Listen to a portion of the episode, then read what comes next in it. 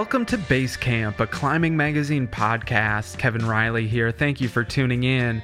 And if you've already subscribed, thank you again. If you have not, you can subscribe at Apple Podcast or wherever you get your podcast. That way you get the episodes as soon as they're released. Have a great episode for you all. Really enjoyed sitting down with our two guests. Our first interview features Chris Kalman, who I caught up with during the Outdoor Retailers show in Denver, Colorado. Chris is a writer, a guidebook author, and a journalist that recently self published As Above, So Below, a climbing story. It's a gripping tale of a father son adventure in the mountains of Patagonia. I don't want to spoil this story, so I'll just say the book touches on a number of different themes, including the dynamics within a climbing family, some of the inherent risks of climbing, and the motivation that drives climbers like us to take those risks. The book kept me up late at night, eagerly turning pages, waiting to see how it's all going to unfold. It's entertaining and thought provoking, and I really enjoyed the read. Chris also wrote The Index Town Walls, a guide to Washington's finest crag. Talked a little bit about that as well. Then we have an interview with Daniel Woods, who needs no introduction, discussing his early days when he dominated the competitive climbing circuit, what it's like to be a famous professional climber, why he has recently turned his attention to repeating some of the hardest sport climbs in the world, why 2017 was such a tough year for him, and how things have improved since then, what goals he has set for himself as he approaches the Big 3 0, and much, much more. But first, a word from our sponsor. This episode is brought to you by the Access Fund. Did you know one in five climbing areas in the United States is threatened by an access issue? Whether it's private land loss to development, public land managers overregulating climbing, or climber impacts degrading the environment, the list of threats is long and constantly evolving. At Access Fund, they're on a mission to protect climbing access and the integrity of America's outdoor climbing areas. See how you can get involved at accessfund.org. How's your How's your OR going? Ah, it's going pretty good. Um, th- this is it for me. I I can only muster the energy for like two days. Yeah, you're I'm- done, huh? Yeah, then Where- I'm toast. Where Where are you heading after this? um, I'm headed up to Washington, Nice. Washington State. Gonna go base out of Index for about a month. That's awesome. So you wrote a guidebook for Index, right? I Was it- did, yeah. Yeah. How did that all come about? Is that your local crag? I it was uh, at the time I was living there. I was a climbing ranger at Mount Rainier. Oh, and sweet. Yeah, I I went out to Washington for that job. Didn't really know anything about Index, Uh-huh. and then I absolutely fell in love with the place on day one. And every day after that, you know, the love just got deeper and deeper. Uh-huh. And the guidebook was out of print by like ten years. Uh huh. So I kind of asked around the community to see if anyone else would be interested in doing it because, you know, I was basically a newbie there. Mm-hmm. Um, but no one else seemed to have the interest or the bandwidth. So I decided to do it myself. So how long did that take to compile? Um, that took about three, oh gosh, I don't know, three or four years, Uh-huh. I think I want to say. And, um, and I should mention also, I didn't do it by myself. I did it with uh, my friend Matty Van Biene, who's an absolutely incredible photographer. Uh huh. Um, so I kind of did all the words, he did all the photos, and Sure. then we worked with Sharp End Publishing, who did a fantastic job with the book. Yeah, it's just I think about putting together a guidebook and it seems horrifying just because of all the fact checking Right. and then right. all the locals who fact check for you. Totally. well, yeah, I mean, on the one hand, it can be hard because you might get five different ideas. Like, you know, five people might say, oh, that's 11A, it's 11C, it's 12B. You know, you get a Uh-huh. wide range, especially at index. But at the same time, it's cool that there's, especially in index, there's a really great community. So if you have a question, you can ask mm-hmm. you know other places that may have less of a of a vibrant climbing community you may have a really hard time tracking someone down to ask better information Yeah, yeah. So I've So- seen tons of photos of Index. Everyone tells me I have to go there. yeah What do you love most about the area? oh man i mean it's like it's in this beautiful river valley this Skykomish river valley and um it's you know salmon run on it in the fall in the spring there are salmon berries um, there's oyster mushrooms it's like being in a rainforest it is a rainforest Yeah.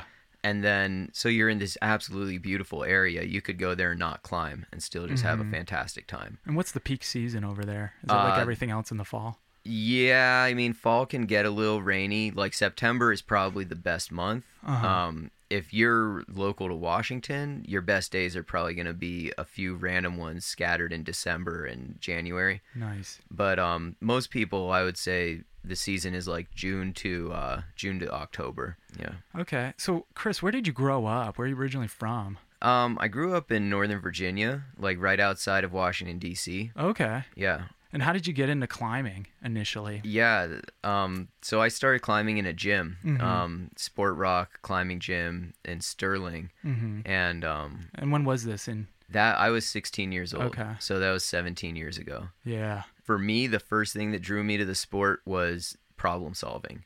So it was like bouldering. Like I remember day one going and trying a boulder problem, falling over and over again in the same place, and then learning some new beta, uh, a new sequence or something that allowed me to finish the problem.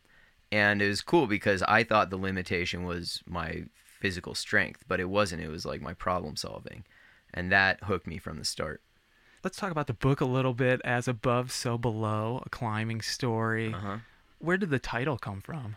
Yeah, um, it's actually from like I should actually know the answer better. It's some I think it's Hermes Trismegistus or something like some Greek philosopher had like these emerald tablets and and one of the you know maxims on those was like you know that which is above is the same as that which is below and the, the expressions come from there. Uh huh. And I don't want to give away too much, Mhm. but why did you write this story? Yeah, I mean, for me, I think the thing is, I had I had dealt with some death like in my in my life from within the climbing community, Mhm. and it sort of came in a string of incidents. And before I felt like I really had any time to process that, um, my girlfriend, who's still my current girlfriend, her father came down with cancer and Mhm. ended up. We moved back to Maryland to be with the family, and uh, it was just yeah, it was kind of a dark time for me, Yeah. and uh, there was no. I, I had not done anything to process any of it. Mm-hmm. And so this book initially it wasn't like an intentional decision to write it. Like it was just coming out of me. Like I couldn't sleep at almost, night. yeah. Yeah, and I was like walking downstairs and I would pour myself a stiff drink and start writing. Uh huh. So that's kind of like the long story short. Yeah, man. I wish I had done something like that. I lost my parents. Did like the in-home hospice thing, Okay. and I just like find myself like wandering around the house, like Yeah. not even trying to do anything. It's just like you kind of just get lost Right. in this darkness sometimes. yeah, I'm So, sorry to hear that. Yeah, man. it's it's all right, but I understand where you're coming from. Yeah. So, how did you get into writing initially? Yeah, so um, I've been writing since I was like eight years old. Mm-hmm. Um, the first things that I was doing were just basically copying my favorite authors. Uh huh. Um, Who were your favorite authors at the time? Oh, at that time, I wrote a short book that was based off Orson Scott Card's The Abyss. okay. There's like a, a great movie about the there's like a Hollywood movie, Yeah, The yeah. Abyss. I really liked Michael Crichton. Uh-huh. Um, I think I wrote I I was super interested in gorillas at the time, so there was a I it wasn't gorillas in the mist, but there was some other book about uh, mountain gorillas in the Congo that I read, and then I tried to write a a short book kind of in the same vein. um, yeah, I was kind of a nerd, I guess. Like, yeah. Well, were you- did your parents read a lot? yeah, yeah. Like some of my earliest memories are my dad reading, um, like Lord of the Rings and The Hobbit to me as a Uh-huh. kid. So a lot of sci-fi. It sounds like. Right. Well, my dad's a mathematician and my mom's an astro, or she's an aeronautical phys- physicist. Uh-huh. Can barely say what she is. Um, So you were reading a lot when you were growing up. Did you kind of always know you wanted to be a writer professionally?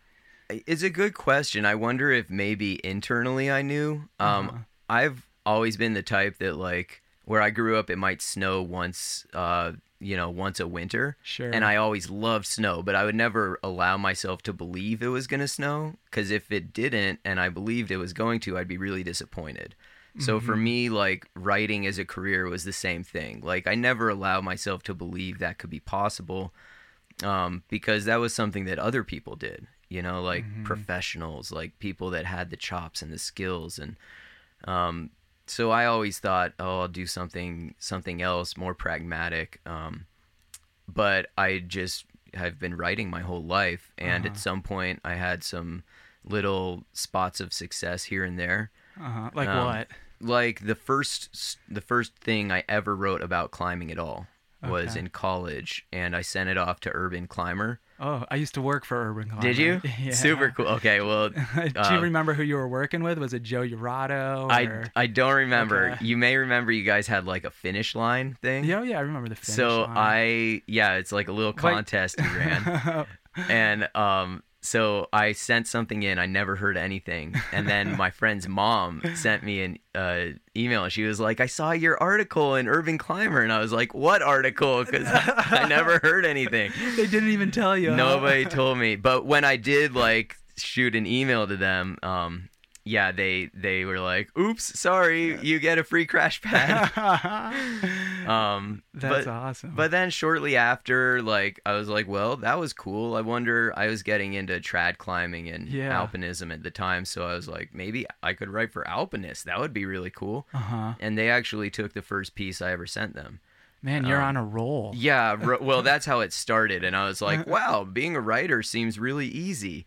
You know, my first two or three stories, I had like a hundred percent pitch rate, and I'd say at this point, after almost, yeah, like a decade of doing it, I'd say it's like a twenty-five percent pitch rate. hmm You know, Yeah, so what I found fascinating reading your book was, you know, you kind of, well, a lot of climbing literature is nonfiction, and here is this piece of fiction. You know, why did you choose to write fiction? Yeah, it's a good question, and it's so it's hard to talk about the book without giving it away. I know exactly. Um, I have the same problem. So so basically it's a it's a really tough story, right? I Mhm. won't say too much more than that, but um I wanted to use fiction to talk about difficult subjects in a way that would be really hard to talk about in real life.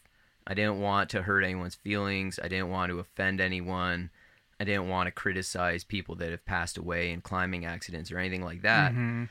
but I did want to kind of develop the idea of what a a climbing tragedy might look like.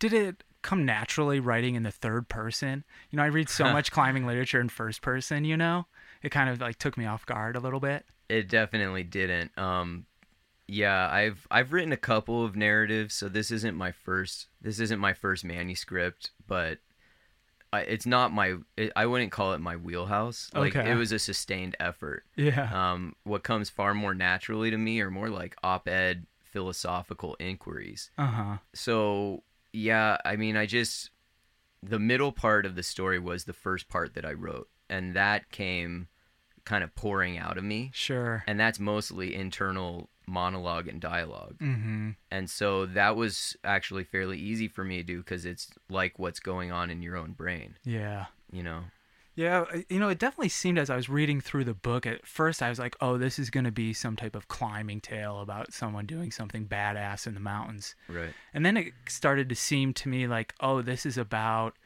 uh, growing up in a climbing family and climbing dynamics within a family. right, right. And then it became this like survival story. yeah So it's really interesting seeing like the progression. It's interesting hearing you saying that you kind of wrote this middle part first yeah and kind of worked backwards or yeah whatever.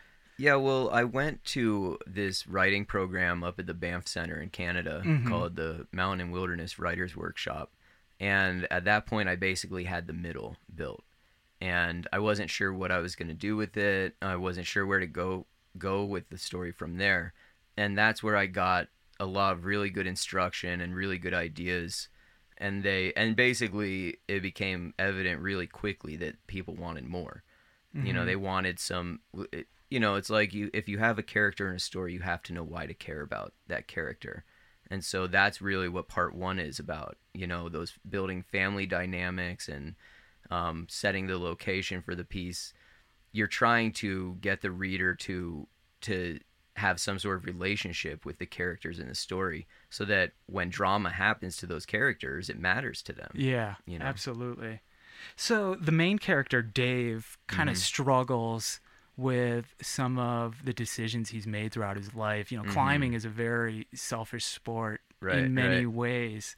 I mean, do you find yourself struggling with some of those same things yourself? A- absolutely. I mean, yeah, it's it's you know, if I had to relate, I don't have a child like David does in the story, but if I had to relate to a character, it would be him. uh-huh. Um, I'm constantly struggling with climbing. You know, climbing for me is it's fun. yeah. Like period, it's just pure fun, and in many ways, it's like spiritually rejuvenating, and so Mhm. that's important. But at the same time, like I think the world today is full of so many serious, serious issues um, of injustice and social inequality and ecological issues that for me personally, and I'm not judging anyone else, but for me personally, to focus solely on climbing Mhm. would feel like like I was uh, being kind of uh, it, it'd be like a hedonism, you know, just like I'm just gonna have fun and that's it. Uh-huh. And so I wanted the character in the story to struggle with that a little bit Mhm. because there's a big question in, in the book of like, are you doing this because you want to or because you need to? Absolutely. Right. And I don't know if anyone has that answer individually. Like, I think it varies from person to person. I know. I mean, I've been struggling with that ever since I started climbing. And David in the stories, I, in his mid fifties or something, and still Right. struggling with it. I'm Right. like, God, I hope that's not me at that yeah, age. I, I hope so too. I mean, I have no idea. But um, all I know is that, you know, I've tried and I've tried to chop climbing out of my life too. Yeah. You know, because I was like, this doesn't help anyone. It's so selfish. But that didn't work. Was there a big catalyst for that? Um, I guess so. Like, probably, yeah. At that time, my girlfriend five years and I had broken up. I heard that story before in the climbing world. Right. um, but I can't. It wasn't just that. It was like that happened. I had quit a job that I wasn't feeling like that was working for me. I was missing a front tooth. Uh-huh. Um, I I was like just looked like a bum. Everything about me said bum. I was living Yeah. off unemployment and like working on a pot farm in Oregon. uh-huh. You know, and I was just like, I need to do something with my life that's not just fun. You know, something that contributes, and climbing's not that. Yeah. So I tried to quit, but it just made me just super couldn't. depressed. Now, do you think writing has kind of fulfilled that and made you feel like you are contributing more? I mean, it's super hard. Like I just I wrote a piece recently about a big problem with uh, wild salmon populations in British Columbia. Uh huh. I wrote a piece recently that'll come out for outside about the voluntary climbing closure in Devil's Tower. Mm-hmm. Social issues, ecological issues, pieces like that. They make me feel like I'm doing something. Yeah, absolutely. But even this book, which has sort of a social mission of trying to discuss, you know, accidents and death in the climbing community, uh huh. when it's just about climbing, it, you know, even if I pour my heart and soul into the piece, I still feel like I'm left wanting a little. Mhm. Like I want to write about things that that feel like they matter on a global scale. Yeah. So the the book is set in Patagonia. Why Mhm. did you choose to locate it there? Yeah, I mean, I've had I was down in El Chalten once. Mhm. Uh, we got skunked, my friend and I, on a, an attempt of Fitzroy. Yeah. Um, but that place has always been scary to me. Uh, before I went there, I had good friends going there, and you know, I would get some cryptic email from them about so and so died, or there was this accident or that. And everyone I've talked to that's ever climbed down there has had some kind of close call. Mhm. And usually it's not a close call where it's like, oh, yeah, I was way above my gear and I didn't know whether to go for it or not. Usually it's like, yep, a serac collapsed right next to me. Or there was rockfall and I couldn't do anything. And so for me, El Chalten uh, has just been this this place of fear Mhm. that um, really revolves around variables you can't control. hmm So you also touch on briefly in El Chalten about development there and Mhm. commercialism there. Yeah.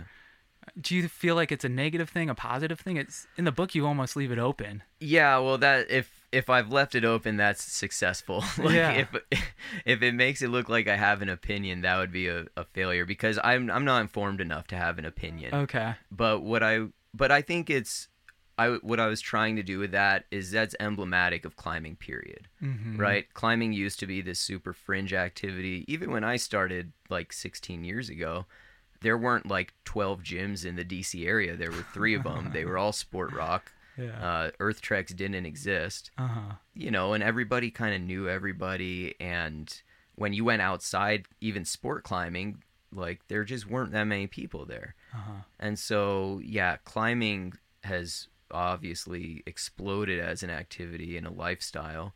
And so, as it as that happens with climbing, it also happens with climbing areas. Mm-hmm. So, yeah, let the reader decide. I think there are positives and negatives that come with that growth. Yeah. So tell me about publishing the book. It's self-published. Yeah. Why did you decide to go down that road? Well, I or was guess it made for you? it, my, it was kind of made for me yeah like initially I, I you know i had all these starry-eyed ideas of like that that program i went to in banff like uh, katie ives has been there Mhm. bernadette mcdonald was there while i was there andy kirkpatrick freddie wilkinson like a bunch of big names in climbing writing Yeah. and so i was like cool i'm gonna get like a big publisher to carry the book and that didn't happen. Basically everything about the book was like you know repellent for publishers. They're like climbing fiction? What is that? We don't we've never Yeah, heard of it. we're not going to do it. it, Um, 20000 words? No you can't do that. It's got to be 50 um, hardbound small off shape like illustrated none of this makes any sense and we Uh-huh. don't know who you are so we're not even going to give you the time of day Yeah. so I really didn't have any other options. But as soon as I did the Kickstarter and realized that I was actually going to have the funds to do it, Mhm. I got really excited because self publishing means you can do whatever the F you want. Yeah. You get sure. to call all the shots. Uh huh. So I didn't have to like worry about whether it was going to meet with someone's profit margins or not. Mhm. You know, I was like, no, I'm going to I'm to hire Craig Muderlak to do the art and I'm going to pay him good and I'm going to give him Yeah. a bonus when we're done and I'm going to h- hire Sarah to do a beautiful cover and we're going to make it Uh-huh. look exactly the It is a I- gorgeous book. My girlfriend, who isn't really into climbing, she was like, "Oh, this is such a nice looking book. Thanks. The yeah. illustrations are great. I was Yeah. kind of hoping there were a few more of them." I know. Well, you know, Craig gave me an incredibly good rate. Um, Uh-huh. You know, it was like stealing from him um, as it was. So I couldn't be more pleased. But fortunately, like, Craig has tons of other work, you know, and there's a lot of artists of his caliber out there doing really cool things. So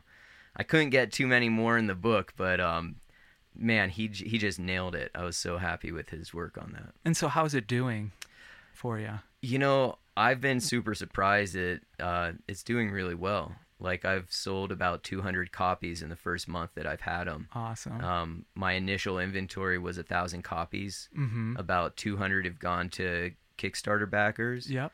and so I'm left with like 550 copies. Mm-hmm. And I've just barely started like tapping the retail store market. Sure. So a few like super core community climbing shops are carrying them around the Front Range, the Northeast, out in Washington State. But a lot of those sales have just been word of mouth. So I feel really honored that people are talking about the book and spreading the word about it on social media.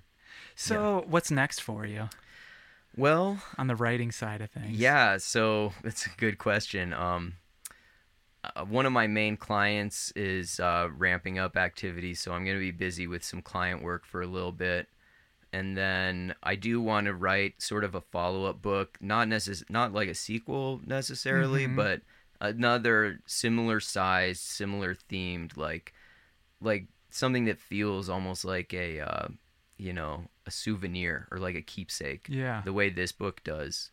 And I hope within the next five years I've got three of them, Okay. and then I can put those together in a collection and and start looking for mainstream publishers. Yeah. Well, again, thanks so much. I really enjoyed the book. It kept me up late last night, and I was super tired all day. So Yeah. thank you. Hey, thank you, man. I really appreciate you taking the time. all right. Take care. All right, later. Well, that's our conversation with Chris Kalman, author of As Above, So Below, which you can find at chriskalman.com. Up next, Daniel Woods. Cool, cool. All right. Sweet. Here with Daniel Woods. Welcome, Daniel. Welcome. Thanks. so, you're back here in Boulder. Yep. How's it been being back? um, it's been pretty nice to be back. Boulder's my home base. Uh-huh. Um, but it, at the same time, it's also nice to get out of Boulder and travel and climb on new rocks and stuff like that. Whenever I return back from a trip, I know Boulder pretty well. It's my comfort zone, Uh-huh. so it's chill. And what's your typical routine? Um, so when I'm back home, typical routine honestly is either going to the tension climbing facility to train. Um, Uh-huh. that's just outside of Denver, or And tell me about that place. I've never heard of it. yeah. So tension, um, they make the tension board. It's a bunch of wooden holds, um, a symmetric board where you can train your right side, your left side. You can change Cool. the angle of the wall from like 30 to 55 degrees. But they also have a pretty big like massive beast wall Uh huh. and this wall is just littered with a ton of old school grips new school grips wooden holds whatever so it's a good tool to like make up your own stuff train specifically for a project and such like that You So, enjoy that training? yeah it's for me it's the best type of training it's fun to go into gyms and stuff too and like monkey around and Sure. have fun but if i need to get in shape for an outdoor project i need i need that specific tool and tension offers that so Okay, so training's part of your routine. What else do you get into? Um, besides training, I hang out with friends. We go out at night. We have dinner. Um, watch movies. Uh, go see live music shows, stuff like that. So, um, just yeah, whatever sounds fun and different. Um, stoked to go and try to get into it. When did you get into climbing? You're from Texas originally? yeah, originally from Texas.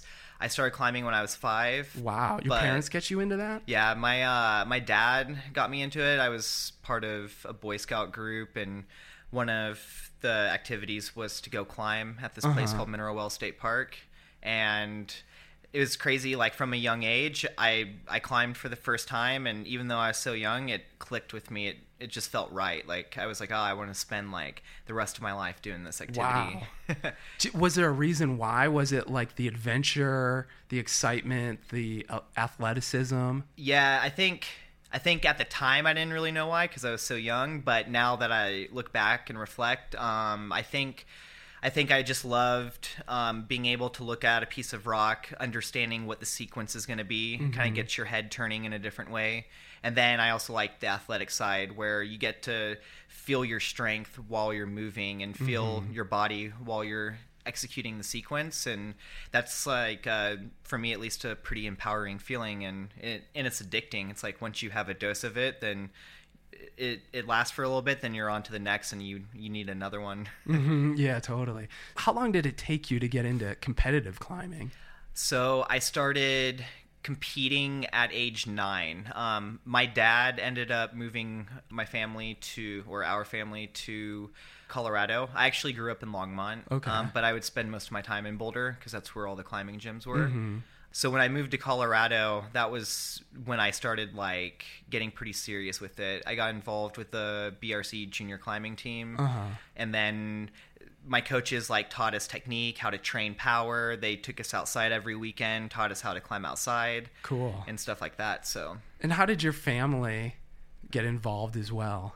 um, so my I think my dad shared the same addiction as I shared, um, and it was a good experience because it it allowed us to spend a lot of time together. Like he was my main climbing partner growing up. He would Uh-huh. drive me to all these locations, but then it gave him an excuse to also climb. So Yeah. it worked out. My mom wasn't really into climbing back in the day, but she had s- like a fear of heights and stuff. But she she supported it, and Yeah. she was stoked that me and my dad were stoked on it. My sister got into it Uh-huh. um, as well. And are you older than your sister or younger? I'm older. She's 27 now. Okay, yeah, cool. we're pretty close. You're really close. Does she live here as well? yeah, she does. Um, she lives in Denver though. Oh, okay. Yeah. Nice. And were you better than your dad, like right off the bat? or uh, was there a time when your Um, dad was stronger than you?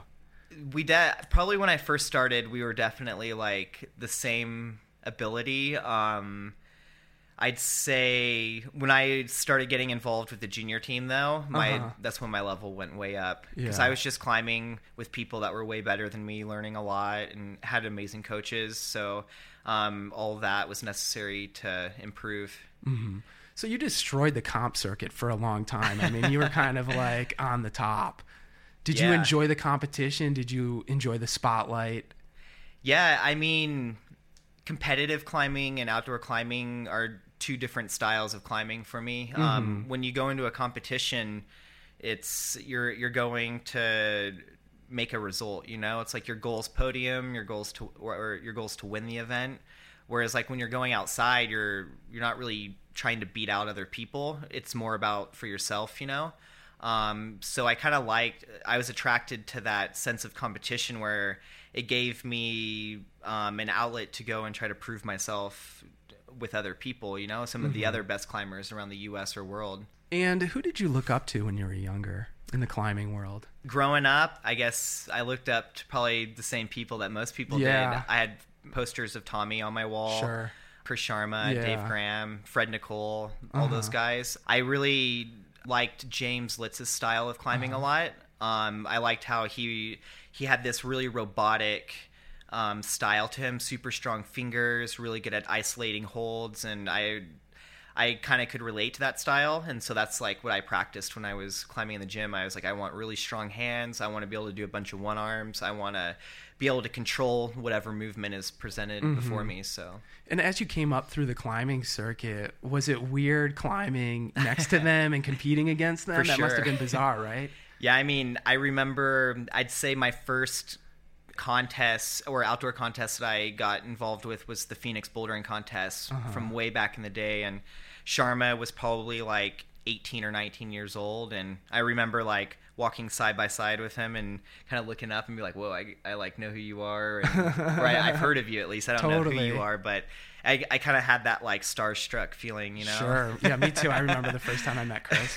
You kind of have a similar climbing style as Chris. You know, real powerful. Yeah. Um, real dynamic. He's just a little taller than I am. So. Yeah. How much? How much taller is he? Um, I mean, I'm like five seven, five eight, Uh-huh. and I have a positive ape, and Sharma's probably probably like six foot with a positive. So, yeah, a little difference there. So you became famous in the climbing world at a young age. How did Mm-hmm. that affect you? to be honest, I don't think I really understood it enough for it to affect me. I was just stoked that I could get supported through companies to go and do what I love to do and climb. Um, definitely when I was younger, I didn't notice it, but when I started hitting like 16, 17, 18, Yeah. and then sponsors were like, here's, here's more money, here's this to go and do this. Uh-huh. I, I started feeling a pressure to like go out and perform and be like, well, if I want to keep this as like my job as well, I need to keep pushing standards and like having myself known out in the world, you know? So I had to just learn how to balance that because ultimately it's like I climb because it's my lifestyle, my hobby. Uh-huh. It's what I enjoy doing and money's just kind of the icing on the cake that comes with it. Sure. So I can continue doing it. So Is climbing as a career? Does it make climbing less fun um or more stressful? It definitely makes it a little more stressful for sure, um, but it doesn't take away the fun of it. I mean, I know the reasons I climb, and even if I didn't get supported, I would still climb. I would just find a job, you know. But Yeah. I think if I had climbing taken completely away from me, I would kind of go insane in the head. Sure. Like I wouldn't feel like my person. growing up here in Colorado, obviously a large portion of uh, people out here are climbers or Mm-hmm. outdoorsy. They kind of follow, you know, the outdoors. for sure. When you were in high school, did your classmates know that you were this like big time rock climber, and do you feel like they treated you differently?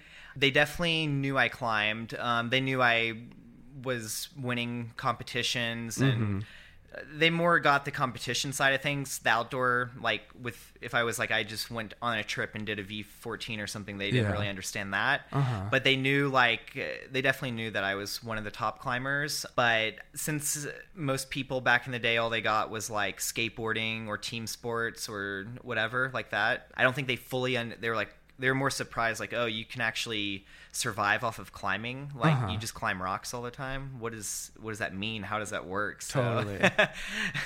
So I spend my winters in Las Vegas. I'm a climbing guide out there. Oh, perfect. And uh, I climbed over at Red Rock Climbing Center a lot, and I Uh-huh. would see Alex Honnold there. oh nice And he said he really loved the gym, even though the gym's pretty old school. yeah And I think it's because he doesn't get approached a lot there. So, you know, I wonder as a recognizable uh, professional climber if you get approached a lot at the gyms and if it's annoying or how you deal with that.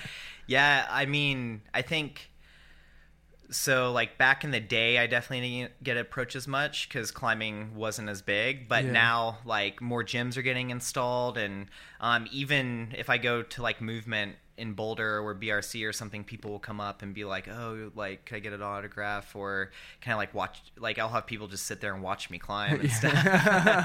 and then it's definitely when I travel outside of Colorado, it's like like people come up all the time. But to be honest, it's like I've just learned how to like accept it, and uh-huh. I know like they're not judging me or anything, or maybe they subconsciously are, but whatever. I can't control that. But my whole goal is just to like share my passion of climbing with them, and if I'm stoking them out, then that's awesome because that means they're just gonna get stoked because of that. So yeah, it's climbing's a beautiful lifestyle, and I my goal is also for people to come and know that climbers are friendly and stuff. They're easily approachable. Like it's a good community to be a part of, and um, so yeah, it's the whole goal is just to like accept people to come and not deny them. Yeah.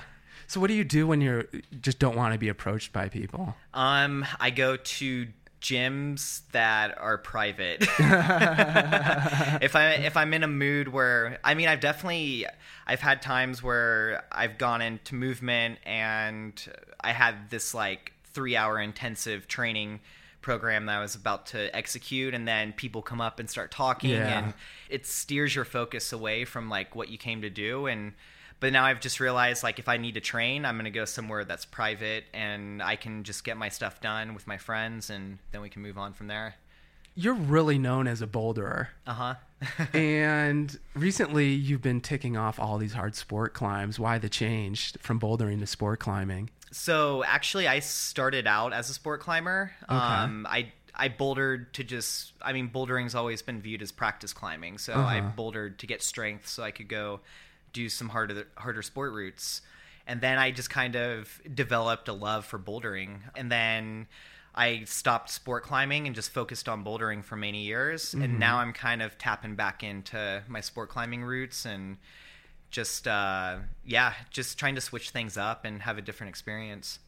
And what's like kind of the difference between the two mentally and physically for you? Yeah, um, there's actually a pretty big difference. I think mentally, sport climbing is a lot harder for me. Uh-huh. I'm not like I'm learning that my attention span doesn't really last so long. So if I'm climbing a 30 to 50 meter pitch, like the moves are hard but just easy enough compared to boulder problems where I start almost getting bored and my head starts wandering and then I fall because I'm not actually present and in the zone, you know? Um, so I've I've learned I'm I'm having to learn to be able to grow my mental strength and the best way is long sport routes. You ticked off La Capella uh, 515B in Spain in a week and crushed a bunch of other climbs in Spain on a recent trip. What did you take away from that experience? it was it's kind of funny because so my first trip to Spain was two years ago. My whole goal was to climb longer routes, Uh-huh. and this trip I was like, I'm gonna pick shorter, more resistant routes, something that's gonna be more my style. But I'm gonna try harder lines and see if I can get them done. So. La Capella is only like 15 meters long. Um, it's basically three boulders stacked on top of each other. And same with first round, first minute. It's super short. Uh-huh. Um, there's it, like as you pull on or when you pull on you have like a couple minutes before you're going to get pumped and you're off the wall so you're I, I can approach those routes like i do a boulder problem so for me mm-hmm. that was like an easier transition now it would be kind of cool to like focus in and do some longer harder sport routes because it'll just be a different challenge Yeah.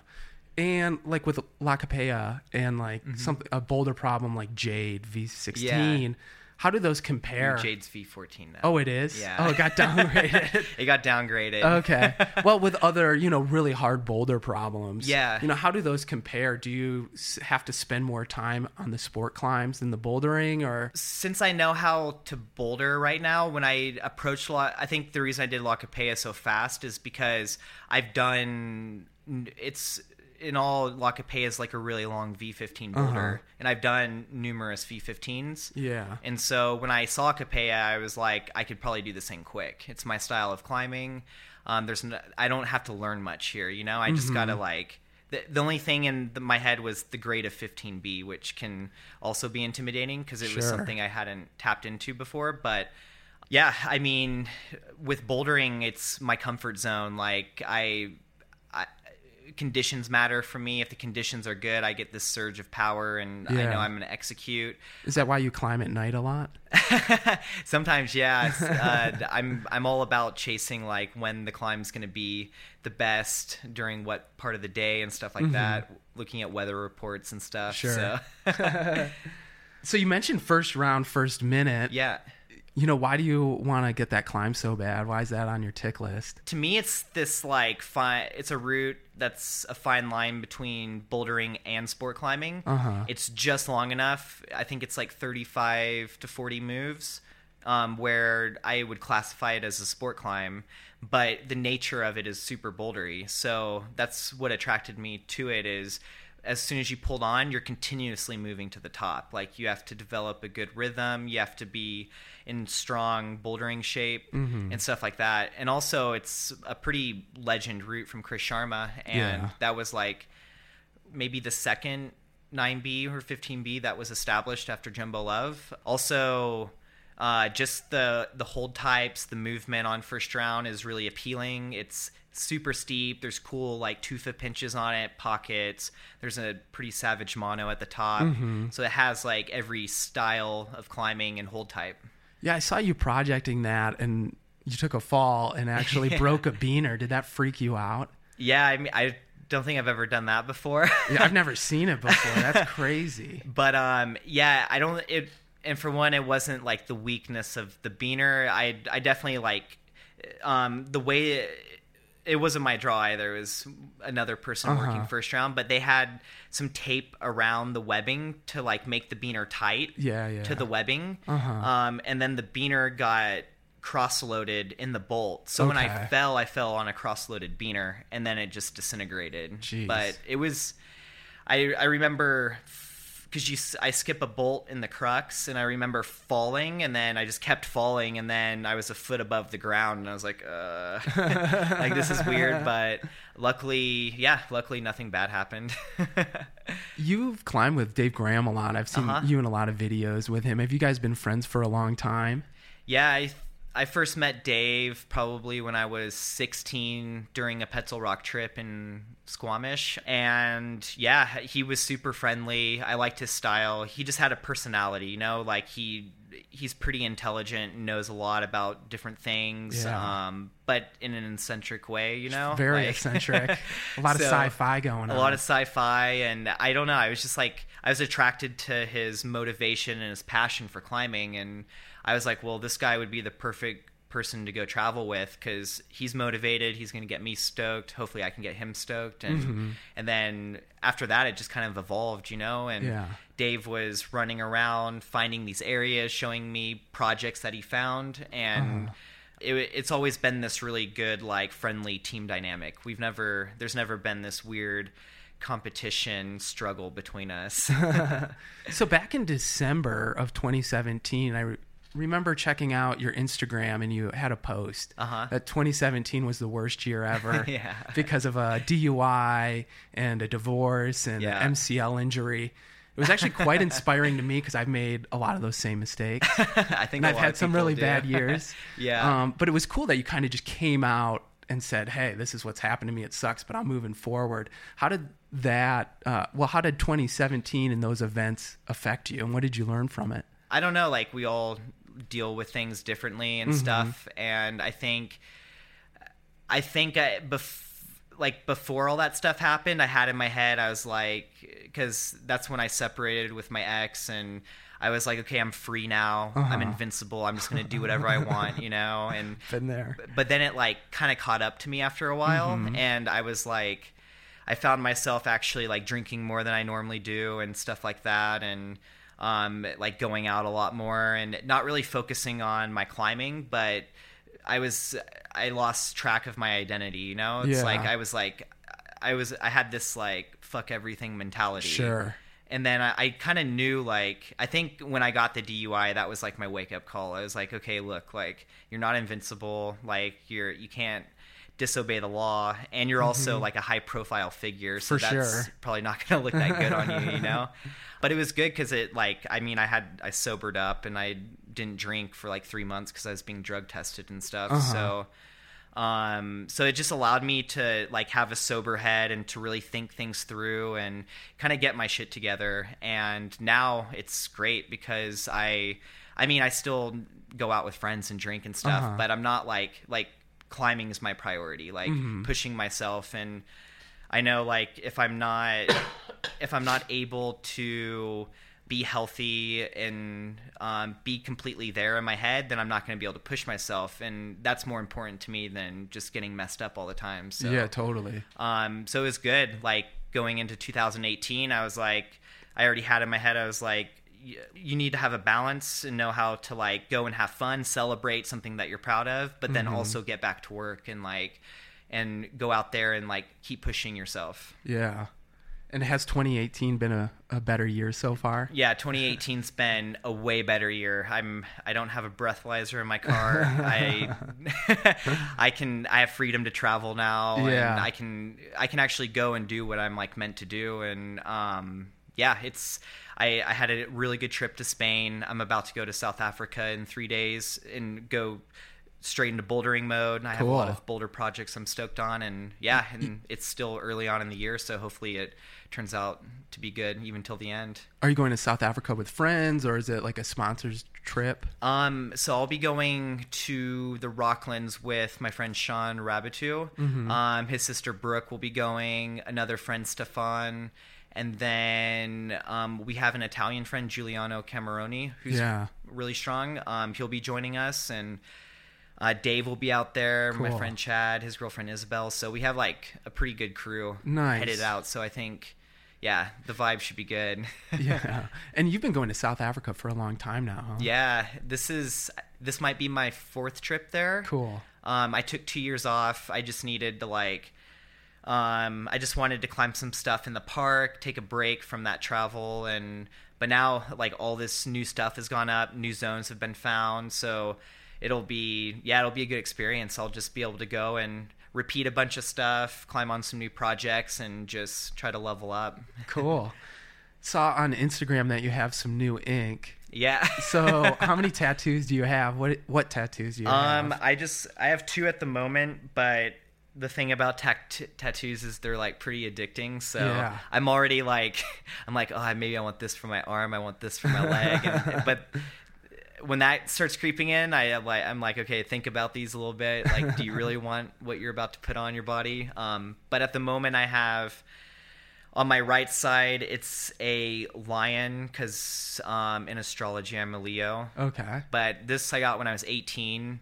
It's tribal. I would have done it way different now, so that's why it's good to think about. I think it. a lot of people got tattoos like that because of that. I think a lot of climbers started getting tattoos on their side. Did you realize that? Did I you- kind of did, yeah. Yeah. It's like, they're like, "Oh, it's okay to get tattoos and be a climber." Yeah, totally. nice. So I'm setting a trend. Or You're a trendsetter for sure. Sick.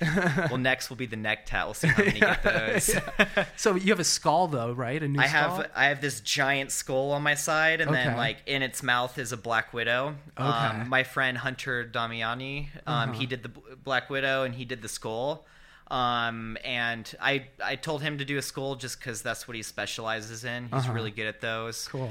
I don't know this one. I don't know if it maybe it has some meaning to it. I guess like the, um, the Black Widow is just like I don't know. I've always been into them when I was young. Kind of a dangerous spider, you know. Mm-hmm. Totally. And then the skull is like behind it. It's I guess that kind of represents like my dark side, like Uh-huh. all the bad shit that I've done and kind of a reminder to just like not revisit that, you know, and Yeah. like keep that balance up to date. Um, but ultimately, I got these tats just for art pieces, you know, like my friend Hunter's like he has this weird like trippy style to him and it shows in his artwork so i kind of wanted this like like skull that was looking like it was coming out of my body and stuff Uh-huh. and i just wanted it to be different than the tribal totally, totally.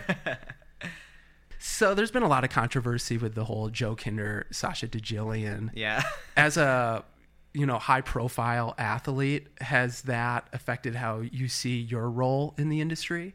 Um, I mean, I guess it's allowed me to see what can happen um, when something like that happens. Yeah. yeah. I guess in general, like, I guess professional athletes have to be pretty careful. You know, like we're held on this pedestal, and it kind of it does suck that we're not able to have the ability to kind of say whatever we want without Yeah. getting harsh judgment Totally. um, because in general everyone should be just held to the same standard you know Mhm, like absolutely. pro athletes shouldn't be but the reason we are is because we're in the limelight a lot more you know? Like we're we're the face that represents our companies our sport.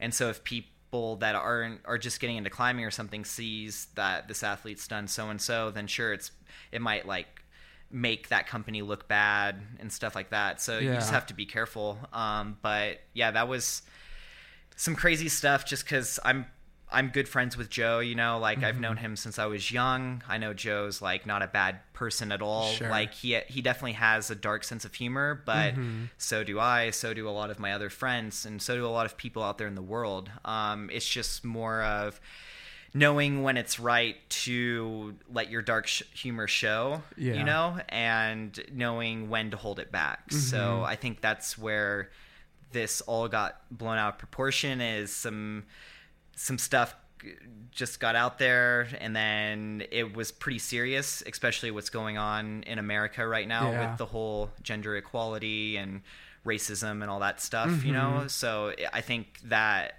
I, th- I think it's good that attention was shown because uh, people definitely need to treat each other good you know it's like we're we're put on this earth to work with each other to bring each other up and and try to accomplish cool things but we definitely are human and we slip up sometimes you know so yeah. You've been a professional climber for a long time. How do you keep it fresh and exciting?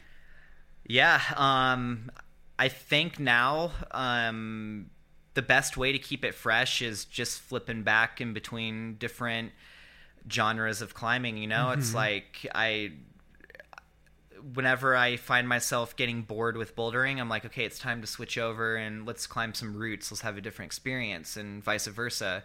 The next step will be probably getting into some trad climbing. You know, like Cool. just having a different experience. Uh huh. Um, and then also comps are different, so Yeah. it's pretty easy actually to stay motivated. Like Uh-huh. also too, uh, just ha- I have like some pretty sick friends to be able to hang out with and climb, and Mm-hmm. and then sh- like seeing their motivation, their pa- their passion helps keep my spark going, you know, and. And then if I see someone do something from Europe or Asia or South America, you know, or whatever, it's it's like, oh, that's cool. Like everyone around the world's trying hard right now, and it, I, like I need to level up now. I need to like continue trying hard. So What with like you and Matty Hong and Yeah. Jonathan Siegrist, you guys are just like destroying it now. Like 515B's like no big deal. I mean, I imagine it's you guys are kind of like building on each other's psyche and motivation and For trying sure. to keep up with the Joneses. exactly, it's good. Um, so when you're not climbing, what do you like to do? Do you have other hobbies? And yeah. So um, when I'm not climbing during the summer, I usually skateboard a lot. uh huh. pretty into that. Winter, if I'm not on a trip, I'll go snowboard. Um, I'm into. I like watching TV series, movies. I should read more books. That's the goal. Um, I should also start learning a new language. That should be the next goal. Um, but also too, uh, I don't know. I've been lately I've been motivated to like getting in closer with my sponsors that I'm working with and Mm-hmm. trying to help them out and like especially with Evolv, like trying to give them ideas for new climbing shoes and approach shoes and you know just try and give them content that's going to make their company like look cool and people are going to be stoked to go there and get the product and stuff. So um, I think before I kind of just had this like athlete mentality, and now I I want to have that like athlete mentality, but also be like a figure in the company as well. Totally. That's actually an interesting point. You know, like you can't be a professional climber forever. At some point, the young Yeah. kids are going to come up and start climbing harder. Yeah, exactly. How do you Um, see yourself evolving in the industry as you grow older? How old are you, by the way? Um, I August first I turned twenty nine. Okay, so, so, you're still young. You're I'm still, still one of those young. kids. I shouldn't even ask that question. I can still I can still be an athlete at least for the next like ten years. Ten years, yeah, you got ten years. We'll forget that question. No, no. but no, I um you are right though. There's like I'm only gonna be at the top of my game for however long, you know, Uh-huh. um, to be determined. But there's gonna be that next generation that comes up, and they're gonna be doing stuff that I thought was hard back in the day, and they're gonna do it quick and be like, Yeah. and then they're gonna establish that next level. So my whole goal is like I've always wanted like a climbing team. I thought that would be so cool, like like have a company, have a climbing team, be able to support the team, send them to different spots, get a lot of footage, come back, you know, but just be a be a source to where I could like employ like like if you're like a 16 year old kid, you know, and you're like I just want to go on this climbing trip. Uh-huh. like here's your plane ticket, here's your car, here's your accommodation, you know, go out, have fun, have a good experience, bring back some material and then we'll like blow you up, you know. Yeah, But, that's actually um, a cool idea. It's kind of got that like surf skate yeah. idea behind it, like Dogtown, Z Boys. Yeah, and that's kind of and like I grew up in the skate world as well, and like I was